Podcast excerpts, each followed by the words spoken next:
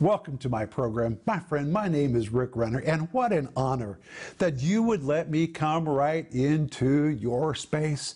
Please try to join me here every day as we dive into the Word of God. This week I'm teaching a brand new series called Keeping Your Thinking Straight.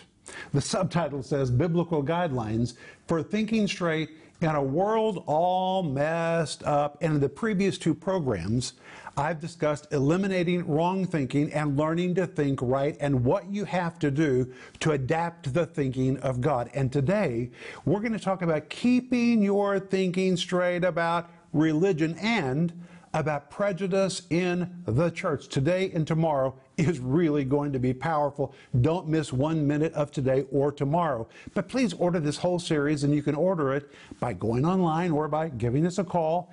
And it comes with a study guide that you can read while you're watching it or while you're seeing it. This is teaching you really need to get down deep inside you. We need to keep our thinking straight. And that's why I'm also offering you my book, which is called How to Keep Your Head On Straight in a World Gone Crazy. If you feel like everybody around you is going crazy, or when you watch the news, you think, ay, ay, ay, what are people thinking?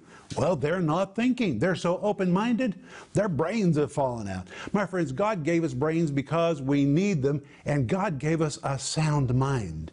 And we need to know how to keep our head on straight in a world that has gone crazy. Just because everybody else seems to have gone berserk does not mean we have to go crazy. We can keep our head on straight. And the subtitle says Developing Discernment for These Last Days. This really is a book that you will devour. It's endorsed by 31 Christian leaders, and the foreword is written by my friend John Bevere. My friends, please get this, and you ought to order two or three because this is definitely a book that you're going to want to share with someone. When you read the first three chapters, you're going to say, ay, ay, ay, because we really nail several issues about where we need to keep our head on straight in a world gone crazy. It will help you. And when you become a partner with our ministry, we'll send you two books as our way of saying, Welcome to the family a family of partners together with me and Denise in our ministry. We, with our partners, are touching people around the planet, literally around the planet. People are tuning in to hear this teaching of the Bible. Proverbs 10:21 says, "The lips of the righteous feed many." I know that's my assignment, but I can only do it because of partners. Our partners, through their financial giving, regularly put fuel in the tank which enables us to bring this teaching to you and to people just like you all over the world and without ever getting out of your chair.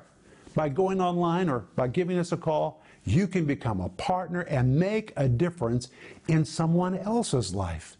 And the moment you do, we're going to send you my book called Life in the Combat Zone, which is dedicated to our partners, and Denise's book called The Gift of Forgiveness. But today, we're going to be talking about keeping our thinking straight about religion. But please remember that if you need prayer, we want to pray for you. So give us a call or send us your email. The moment we hear from you, we're going to begin to release our faith for you. But I'll be back in just a moment. Stay tuned for a teaching you can trust, a message that will inspire, strengthen, and equip you with vital insights and understanding from the Word of God. Here is Rick. I am so glad you've let me come into your space. And today we're going to talk about keeping our thinking straight about religion. You say, religion? Rick, are you really going to teach on religion? I am because it's in James chapter 1. We need to understand what is good religion, what is bad religion, what is pure religion, what is impure religion. James talks about religion in James chapter 1 and verse 26. So let's go there. And in James chapter 1, I've got my Bible. I hope you have yours. We're believing for a revival of the Bible in the church. But in James 1:26, James writes these words: If a man among you seem to be religious, there's that word religious. And bridleth not his tongue, but deceiveth his own heart. This man's religion is vain. What does that mean? Well, you're going to find out in just a moment. Verse 27 Pure religion. Pure? That means there can be impure religion, but here he's talking about pure religion. An undefiled, That means there can be defiled religion. But here he's talking about undefiled religion, pure religion, and undefiled before God. And the Father is this. Here it is to visit the fatherless and widows in their affliction, and to keep himself unspotted from the world. These verses are so powerful, and we need to really keep our thinking straight about what James chapter 1 says about pure and impure religion. Let's look at it again. James 1:26, if any man among you seem to be religious. Well, first of all, in Greek, the word man is not included. It means if anyone, it throws open the door to anyone who seems to be religious. And the word seem is the Greek word dokeia, which means to give oneself a self appraisal, to judge himself. And people have all kinds of ideas about what it means to be religious. Some are, some are not, but they think that they are. And that's what James now says in this verse. If any man seems to be, thinks himself to be religious, and the word religious, the Greek word threskos, which really describes one that pays a lot of attention to outward duties in religion. Outward duties, outward services. He's going through the motions, and it appears to himself and to others wow, this is really a pious individual. But he goes on to say, if any man among you seem, doesn't mean that he is, but he seems to be, he thinks himself to be, other people think that he is religious, and bridleth not his tongue. The word bridleth is the very word used to describe the bridle that you put in the horse, the horse's mouth. And with that bridle, you can constrain a horse, you can lead a horse, you can guide a horse, you can hold a horse in check. And in this particular verse, it means to constrain, to hold in check. So James says if a person seems to be, claims to be, purports to be religious, but he's not able to constrain his tongue. He can't hold his tongue in check, which means he's wagging his tongue all the time, talking about others and saying things that he should not do. He says, This man deceives his own heart. And the word deceive that is used here means to seduce or to give oneself a distorted perception. He just has a wrong view of himself, a distorted view, thinking that he is religious because he goes through motions and is observant of outward activities. But James says this man has deceived his heart. It doesn't matter how many candles he burns, how many times he crosses himself, how many times he goes to church, or how many times he raises his hands in worship. It doesn't matter what your emotions are. If you're not able to hold your tongue in check and to constrain your tongue, then you deceive your own heart. This word deceive, to seduce. You can seduce yourself into believing something that's not true about you to give yourself a false impression. And the Bible says he deceives his own heart. The Greek says the heart of him. And the word heart is the Greek word cardia. It's where you get the word for a cardiac ward or a cardiac arrest. It's the word for the heart. This is an issue of the heart. Deception is of the heart. And this person is really deceived to their core. They think they are religious because of outward observant things that they do.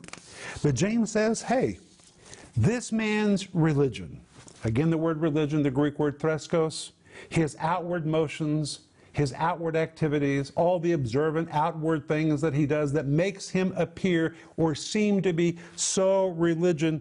He says this man's religion is vain. The word vain, the Greek word matios, ay, ay, ay.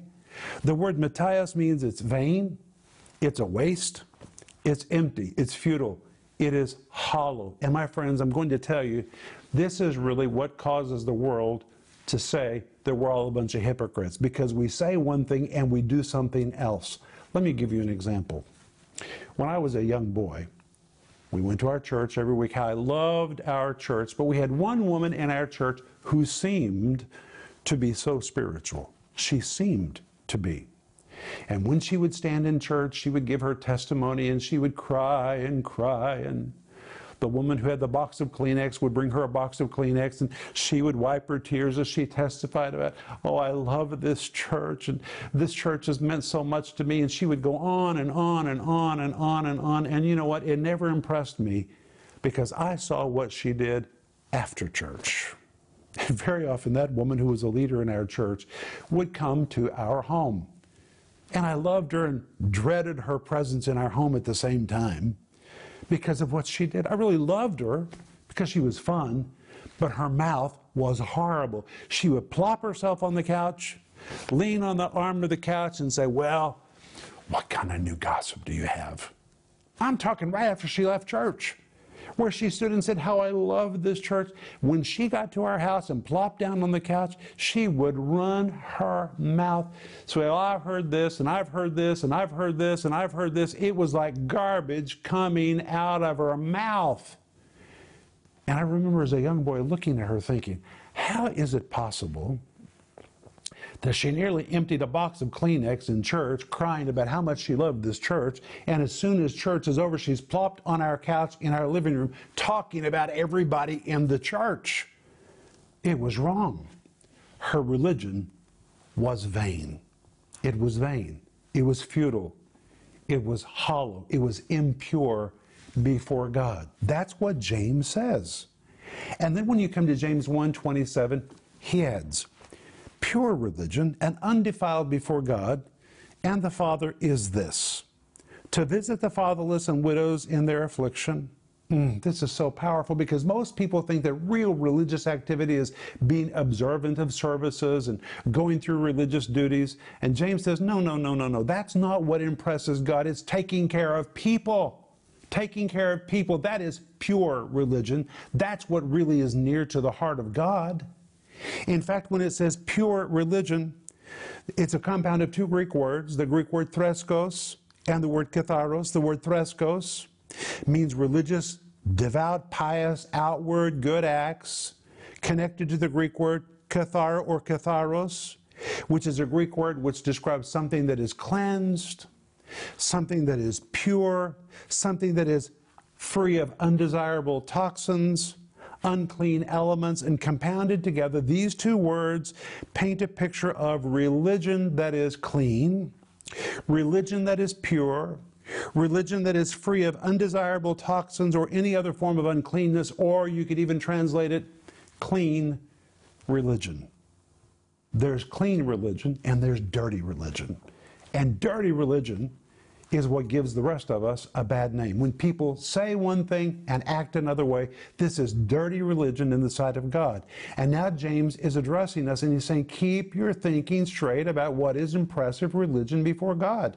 It's not just what you say, God's looking at what you say and what you do. You have to have accompanying actions. And he says, pure religion and undefiled. The word undefiled in Greek means unpolluted. That means there can be polluted religion unspotted. That means there can be spotted religion.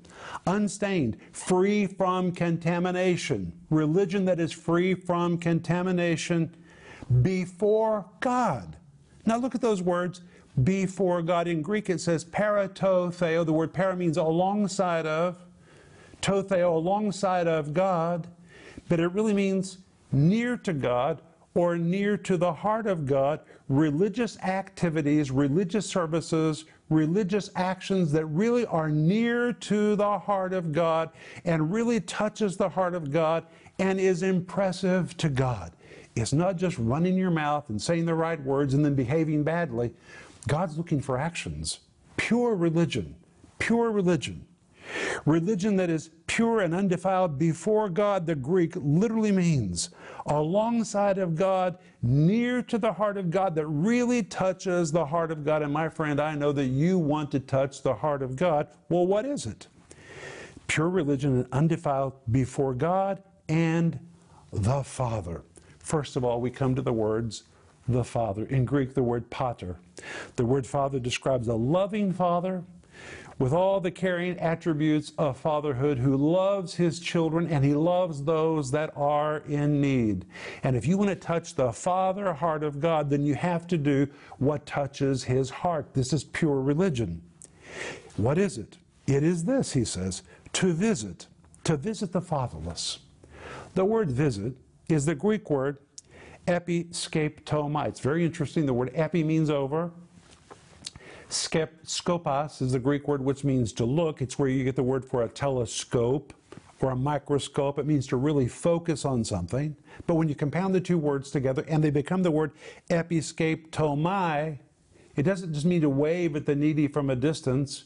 It doesn't mean just to see them over there and recognize they have a need. But this word visit means to look upon, to physically pay them a visit, to inspect their condition, to provide help for those who are in need. And it was even used to denote providing medical care to those who could not pay for it by themselves.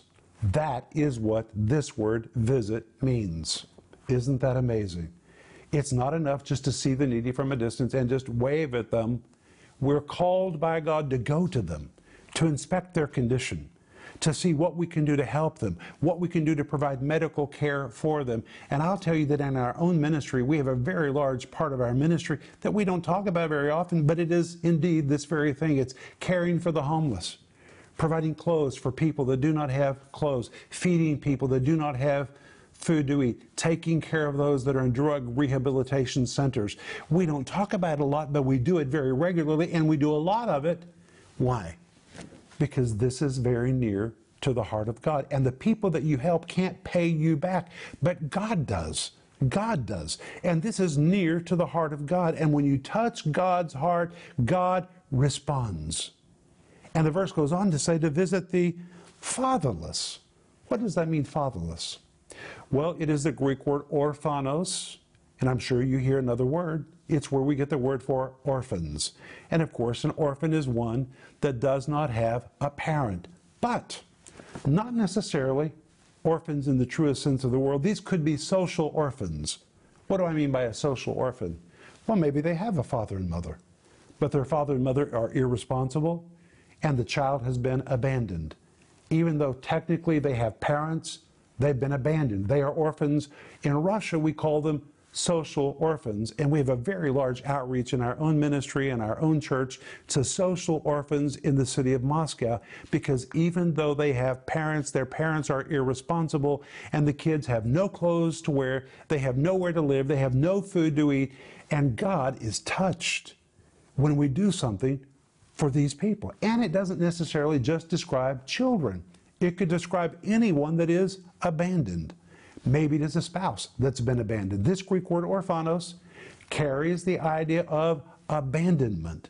And when you and I know that someone is suffering abandonment, abandoned by a spouse, abandoned by their family, abandoned by their friends, and they're living in isolation and they feel so alone. We have a God given responsibility to visit them, to inspect their needs, and to see what we can do to help them in their situation. And in fact, James then goes on and says we are also to visit the widows.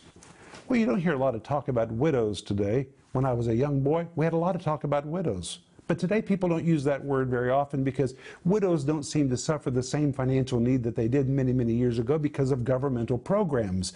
But there really are widows indeed. Widows who have no help, they have no financial supplement to help them, and they really are suffering. And that's why this verse goes on to say, widows in their affliction. That word affliction is the Greek word thalipsis. That word thalipsis describes somebody that is under great pressure. They feel they're being suffocated. They're having a hard time getting by in life. They wake up every day struggling, not knowing how they're going to make it through the day. They don't have money. And even if they have financial help from the government, nonetheless, they're in affliction. They're widows.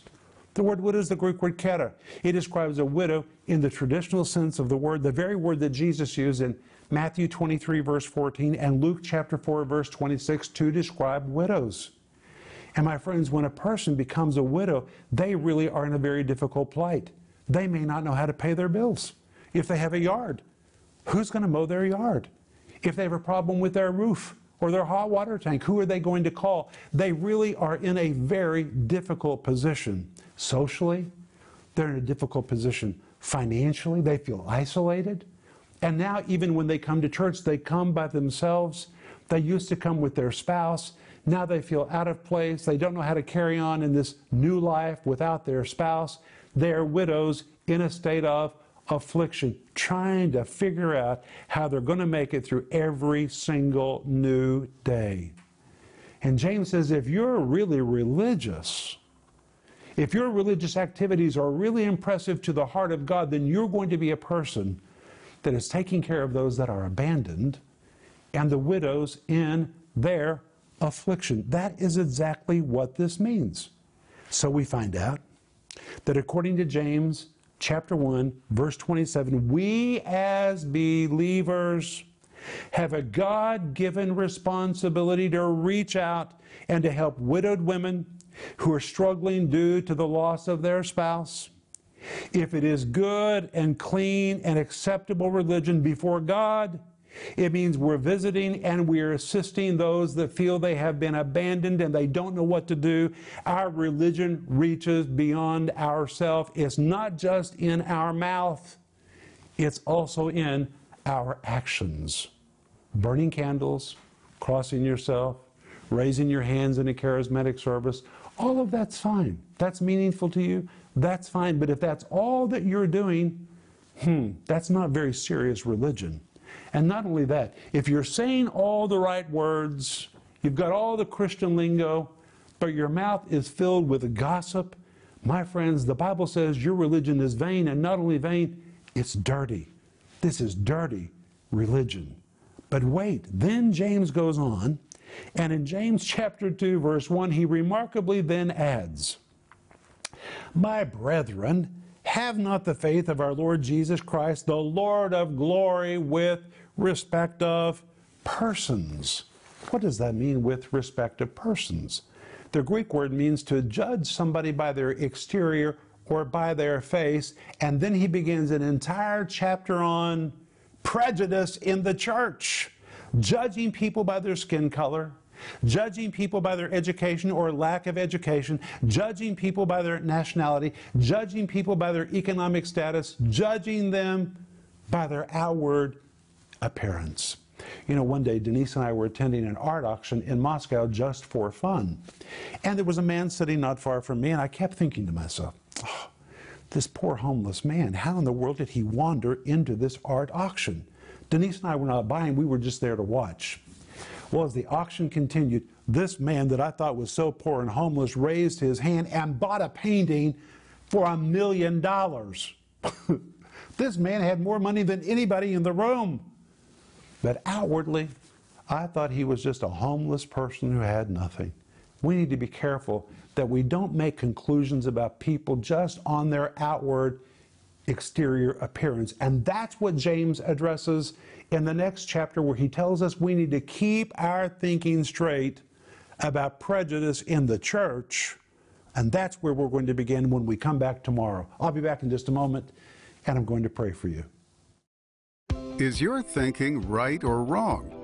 If you figured out that some of your thinking is wrong, how do you fix it and start thinking healthy and right thoughts? What goes on inside your head determines what goes on in your life. So keeping your thinking straight is really important. In this five-part series, Keeping Your Thinking Straight, Rick Renner will teach you five steps to change your thinking. Thinking straight about religion, thinking straight about prejudice in the church, Thinking Straight about economic status and money. Available in digital and physical formats starting at just $10. You'll learn how to identify wrong thinking and start thinking healthy, powerful, and life changing thoughts. In addition, we are also offering you Rick's book, How to Keep Your Head On Straight in a World Gone Crazy. In this book, you'll discover what Christians need to be doing to stay out of the chaos and remain anchored to truth. You'll also learn how to stay sensitive to the Holy Spirit, to discern right and wrong teaching, to be grounded in prayer, and to be spiritually prepared for living in victory in these last days. Let Rick take you deep into New Testament prophecies about the end of the age and about what you need to do to sail successfully through turbulent end time waters. This powerful and eye opening book can be yours for just $20. Don't miss this special offer this series, Keeping Your Thinking Straight, and the book, How to Keep Your Head On Straight in a World Gone Crazy. Call the number on your screen now or go to Renner.org to order. Call or go online now.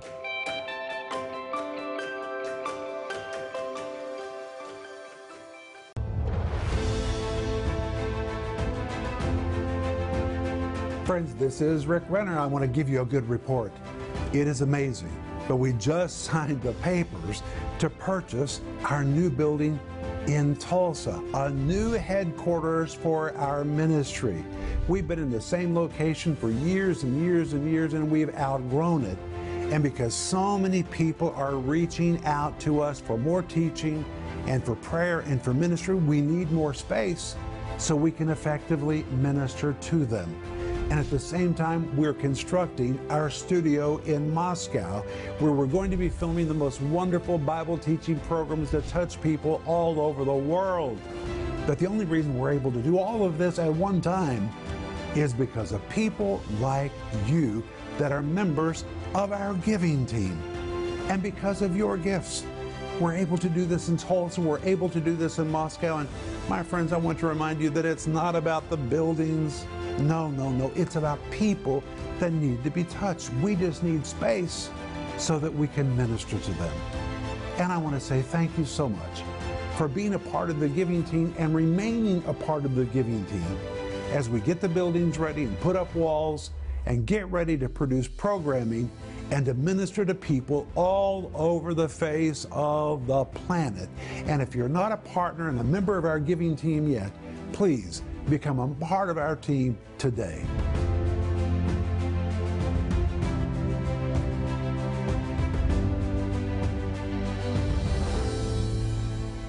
I want to say thanks for letting me be with you today.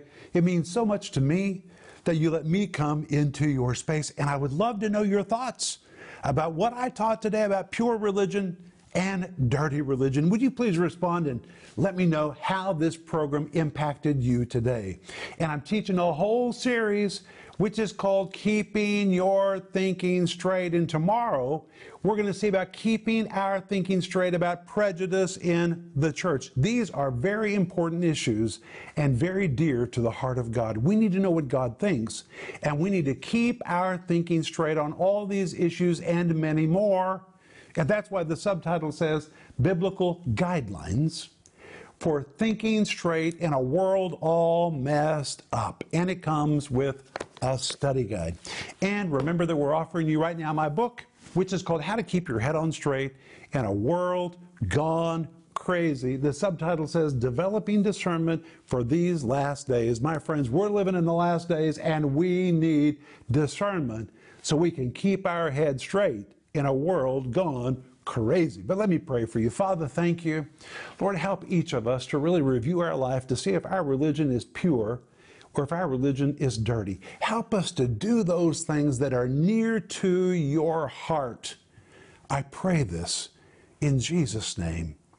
Amen. I'll see you tomorrow. But remember Ecclesiastes 8 4, where the word of a king is, there's power. Thank you for watching this broadcast. For more information on product resources or to learn how you can partner with this ministry, please connect with us at Renner.org. Also, please be sure to visit us on Facebook, Twitter, and Instagram.